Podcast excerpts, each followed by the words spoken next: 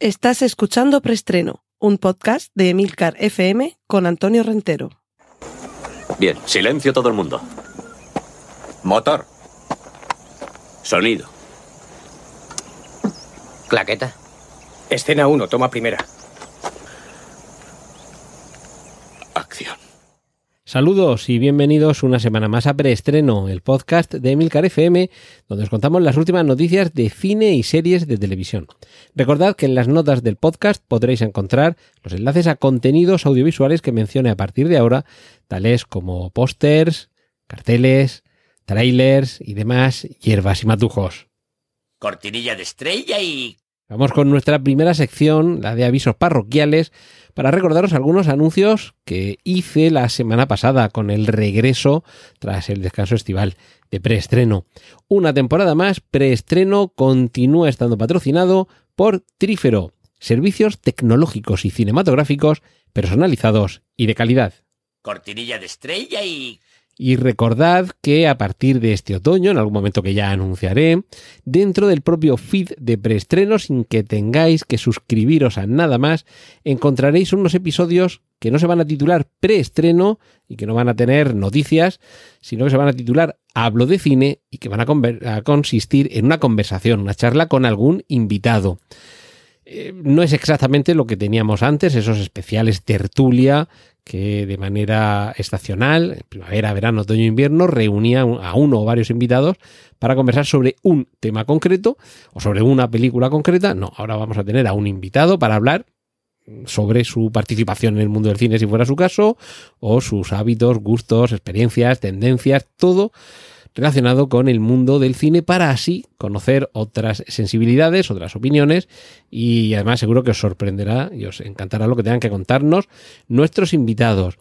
La idea es que sea un capítulo extra, es decir, que a diferencia de lo que sucedía con los especiales tertulia, no se sustituirá el preestreno que podéis encontrar todas las semanas, el jueves por la mañana, sino que ya veremos, seguramente algo tipo el último fin de semana de cada mes, veréis que aparece dentro del propio eh, eh, feed de preestreno un capítulo que en lugar de titularse como el de esta semana, preestreno, las guerras secretas de la locura, pues se titulará Hablo de cine con y el nombre del invitado. Espero que os guste y que con estas conversaciones, con estos invitados, eh, conversemos sobre sus gustos, experiencias o reflexiones y ahondemos un poquito más en esta pasión que compartimos, que es el cine. Cortinilla de estrella y... Y si queréis un canal más donde comunicarnos, tenéis el canal que acabo de abrir en Telegram, Preestreno TV. Podéis buscar en la propia aplicación de mensajería instantánea o a través de la web t.me barra preestreno TV. Eh, Ahí podremos hablar de cine y series de televisión, siempre con respeto. Cortinilla de estrella y... Noticias de cine. Ari Aster dirige a Nicolas Cage como el hombre de los sueños de millones de personas. Y es que en Dreams Scenario, algo así como escenario soñado o escenario onírico, vamos a descubrir qué es lo que sucede cuando Nicolas Cage, vamos, el personaje que interpreta, aparece una noche en los sueños de millones de personas en todo el mundo. ¿Qué extraño acontecimiento hace que eso suceda? Pues eso es lo que nos va a mostrar Ari Aster, el director de Midsommar, que además lo podremos ver relativamente pronto, el 10 de noviembre, pero de momento lo que podemos ver es el tráiler para hacernos una idea de en qué va a consistir esta película, que de alguna forma puede retomar algunos elementos que podrían estar, por ejemplo, en cómo ser John Malkovich. Es decir, un, un poco un, un, camino a medio camino o una senda a medio camino entre la realidad y la fantasía. Y lo que de momento parece que nos perdemos es a Taika Waititi como director de una película dentro del universo Star Wars.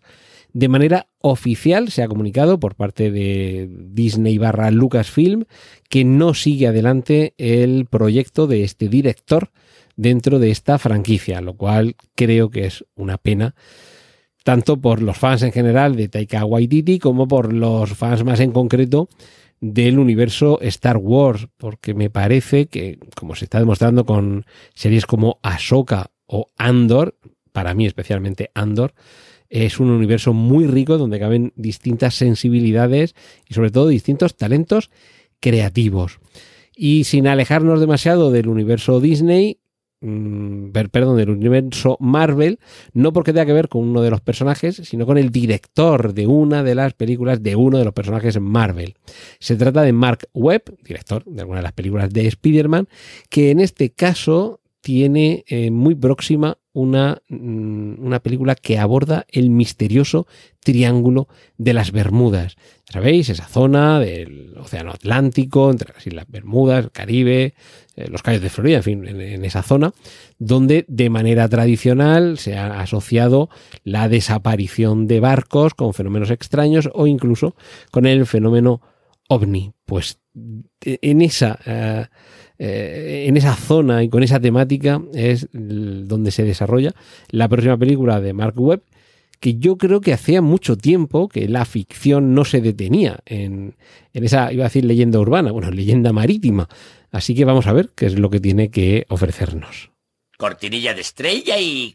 Vamos con la sección de remakes, secuelas, precuelas, spin-offs y triquiñuelas, con una noticia que yo no sé si realmente es muy esperada, o si realmente en caso de concretarse, que más allá del rumor lleguemos a poder contar una noticia, realmente la película resultante merezca mucho la pena. Y es que Jan de Bond, el director de la primera entrega de Speed, entre otras muchas películas, antiguo director de fotografía, por cierto, quiere volver a unir a Keanu Reeves y a Sandra Bullock para Speed 3. Circula por ahí por internet un cartel que todo apunta a que es eh, o bien un fake o bien un fan art, ya sabéis, estas creaciones de los propios fans, que la verdad es que no sé si tendrá algún asidero con la realidad, pero desde luego está bien realizado y está muy chulo. es un cartel, si recordamos, la primera entrega era un autobús, la segunda, para muchos de Infausto, recuerdo, creo que era, eh, era Jason Patrick, el, el, actor, no lo recuerdo ahora mismo. Eh, bueno, y Sandra Bullock a bordo de un barco, pues ya sabéis, tierra, mar y aire es lo que ahora faltaría. Así que se ve en ese cartel, como digo, un avión que pasa rozando y salpicando nieve y cascotes la cumbre de una montaña. No sé si tendrá, como digo, algo que ver de verdad con el proyecto que pueda haber detrás de esta iniciativa. Sería lo lógico, tierra, mar y aire, si hemos pasado del autobús al barco, ahora lo suyo sería el avión, y ya dejamos para una cuarta entrega la nave espacial, pero quizá no sería descabellado. Ahora, lo que necesitamos es un guionista o un equipo de guionistas inteligentes, capaces y con talento, capaces de contarnos una historia atractiva sobre un avión que no puede ir más despacio y en el que viajan Keanu Reeves y Sandra Bullock cortinilla de estrella y... Nos vamos a la sección de series para disfrutar con el tráiler de la cuarta temporada de Para toda la humanidad, esta serie magnífica, me tiene enganchadísimo en Apple TV Plus.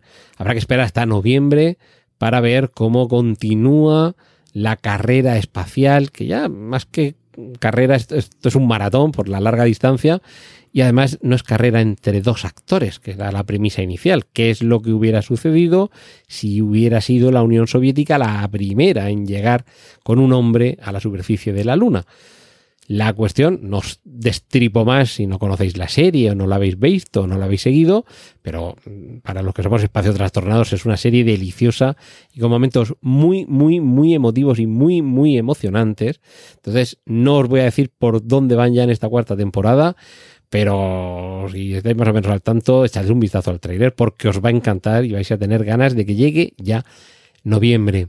Un poquito antes eh, de la fecha en la que podremos ver Berlín, que si recordáis es el nombre de uno de los personajes de la Casa de Papel y que además tiene ya su propia serie, su propio spin-off apuntad junto a Pedro Alonso, como no, es eh, el actor que interpreta magistralmente a Berlín, tendremos a Tristán Ulloa y a Michelle Jenner, y será el 29 de diciembre, casi al filo de que acabe el año 2023, cuando podemos ver en Netflix esta serie, Berlín, que bueno, si no habéis visto la casa de papel, no os voy a contar nada más de la situación de Berlín, pero tenemos desde luego muchas ganas de ver cómo funciona.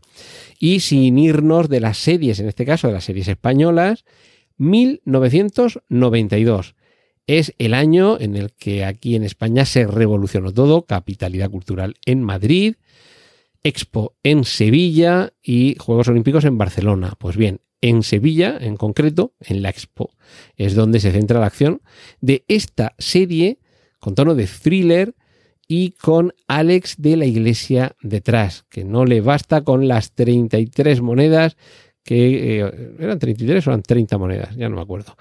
Pues no le basta con, con tenernos enganchados con esa serie que ahora quiere llevarnos al, bueno, una serie de thrillers con trasfondo político, con todo lo que tuvo que ver, digo, con lo que sucedió aquí en España en ese año mítico de 1992. Cortinilla de estrella y... Nos vamos a la sección de cómics para dar la buena noticia a los fans de One Piece de que Netflix todavía no tiene claro cuándo va a comenzar la grabación de la segunda temporada, pero sí que tienen muy claro en esta plataforma que One Piece debe tener 12 temporadas. Atentos los amantes del, del manga, del anime, porque yo no sé si tiene tantas temporadas el anime y me imagino que entregas de cómics seguramente sí que, los sí que las tendrá. Pero ya os podréis imaginar, los que estéis más o menos al tanto de por dónde van los tiros en One Piece, la cantidad de historias, de aventuras, de tramas, de subtramas, de arcos narrativos que puede eh, incluir una serie de 12 temporadas sobre el rey de los piratas. Y en cuanto a cómics, y, y de aquí viene el título de esta semana de preestreno, hay que hablar de Secret Wars, una película de los Vengadores que toma ese nombre de una de las más afamadas series limitadas o, arcos narrativos del universo Marvel. Se supone que estamos viviendo ahora una fase que es un poquito irregular. Tenemos la fase 4 y la 5, que yo creo que no están a la altura de las tres primeras frases, eh, fases, perdón, las que concluyeron con eh, eh, Infinity War y Endgame. Creo que estamos atravesando una fase crítica con alguna película un poquito mejor que, que otra, pero en, en su conjunto películas muy flojas y sobre todo con una subtrama de fondo muy deslavazada, no tan cohesionada como la inicial, y parece que a pesar de todo se quiere dar el gran aldabonazo final a lo que sería la fase 6 del universo cinematográfico Marvel, con este Vengadores Secret Wars. Eh, yo soy de los de la Secret War inicial, de la, primera, la de, la de los años 80, en la que un personaje, el Todopoderoso, eh, reunía a superhéroes y supervillanos en, en un planeta que a modo de puzzle creaba él mismo y los llevaba allí para que se enfrentaran unos con otros. Entre otras cosas, allí surge el traje negro de Spider-Man, el simbionte, que luego al cine llegaría un poco de aquella manera, pero esa saga tan importante también tuvo su reflejo de décadas después con las Secret Wars más modernas en las que en parte se eh, inspiraba en lo que había sucedido en las anteriores. La cuestión es reunir a la mayor cantidad posible de superhéroes y supervillanos en algún sitio a que se partan la cara los unos a los otros. Pues bien, se supone que con esa entrega se concluiría, como digo, esta fase 6, que todavía no ha empezado, y en la que se quiere revolucionar de alguna forma el universo cinematográfico Marvel, tratando de, conseguir el más difícil todavía, ir todavía más lejos de lo que se consiguió con esas, yo creo que por desgracia, irrepetibles eh, Infinity War y Endgame. Se trataría de unir todavía a más superhéroes, porque, y aquí están los rumores danzantes, también aparecerían versiones previas de personajes que cuando se estrene esa película ya no estarían en activo en el universo cinematográfico Marvel. Es decir, que podríamos tener a Chris Evans interpretando al Capitán América en su etapa de esplendor y por supuesto podríamos tener a Robert Downey Jr. interpretando a un Tony Stark vivo para empezar, ¿vale? Esto entre otras muchísimas cosas. Por supuesto, podría ser el momento en el que también si es que no han aparecido antes, tuviéramos mutantes, Patrulla X o X-Men y Cuatro Fantásticos. Sería el momento, sin duda, de acumular la mayor cantidad posible de personajes por poco tiempo que aparezcan luego en pantalla o por secundarias que sean las tramas de algunos. La cuestión es que eh, esa auténtica locura que supondría esa película hay que encargársela a alguien con probada experiencia y que además acredite haber tenido éxito en una de sus últimas intervenciones cinematográficas en el MCU, en el universo cinematográfico Marvel. Así que muchos ya estaréis intuyendo que el elegido para esta labor es nada menos que Sam Raimi. Él dirigió la mítica trilogía Spider-Man con Tobey Maguire y además él precisamente es que no podía ser otro, es quien se encargó de Doctor Strange, Doctor Extraño en el multiverso de la locura. Para muchos, para muchos entre los que me encuentro, la mejor película del universo cinematográfico Marvel en toda esta última jornada, junto con Spider-Man lejos de casa y precisamente por unas razones muy similares que tienen que ver con el multiverso.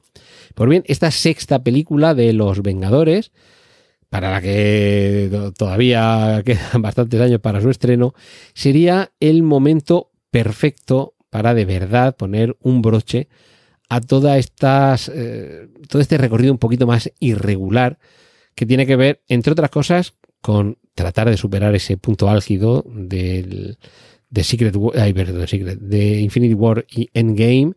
Y este valle inquietante que estamos atravesando ahora con estas películas en las que el villano es Kang, no lo está terminando de ser en muchas películas en las que casi que ni aparece, cosa que no sucedía, por ejemplo, con muchas de las primeras fases del universo cinematográfico Marvel, en las que más o menos iba habiendo algún guiño, alguna pista, alguna referencia a las joyas del infinito o a, o al propio Thanos. Esto no está pasando tanto en las películas del universo cinematográfico Marvel y en algunas series es que mm, ni, ni, está ni se le espera. Vamos a ver qué tal ahora la segunda temporada de Loki, que es la serie en la que descubrimos a, Kang, porque justo antes de este Vengadores Secret Wars se estrenaría Vengadores la dinastía Kang, que tendría que ser el preludio a este cierre. En fin, eh, ya digo, nos quedan años porque es en mayo de 2027, fijaos, cuatro años largos nos queda para, para poder ver este Secret Wars, Vengadores eh, Secret Wars, pero yo creo que es una garantía de éxito el que se le haya encargado a Sam Raimi el que se ponga al frente de ese título. Cortinilla de estrella y y terminamos por esta semana. Muchas gracias por estar ahí. Nos vemos la semana siguiente aquí en preestreno en Emilcar FM y por supuesto, siempre que queráis, para hablar de cine y siempre con respeto, en preestreno TV a través de Telegram. Un saludo de Antonio Rentero. ¡Y corten! Gracias por escuchar preestreno. Puedes contactar con nosotros en emilcar.fm barra preestreno donde encontrarás nuestros anteriores episodios. Genial, la positiva.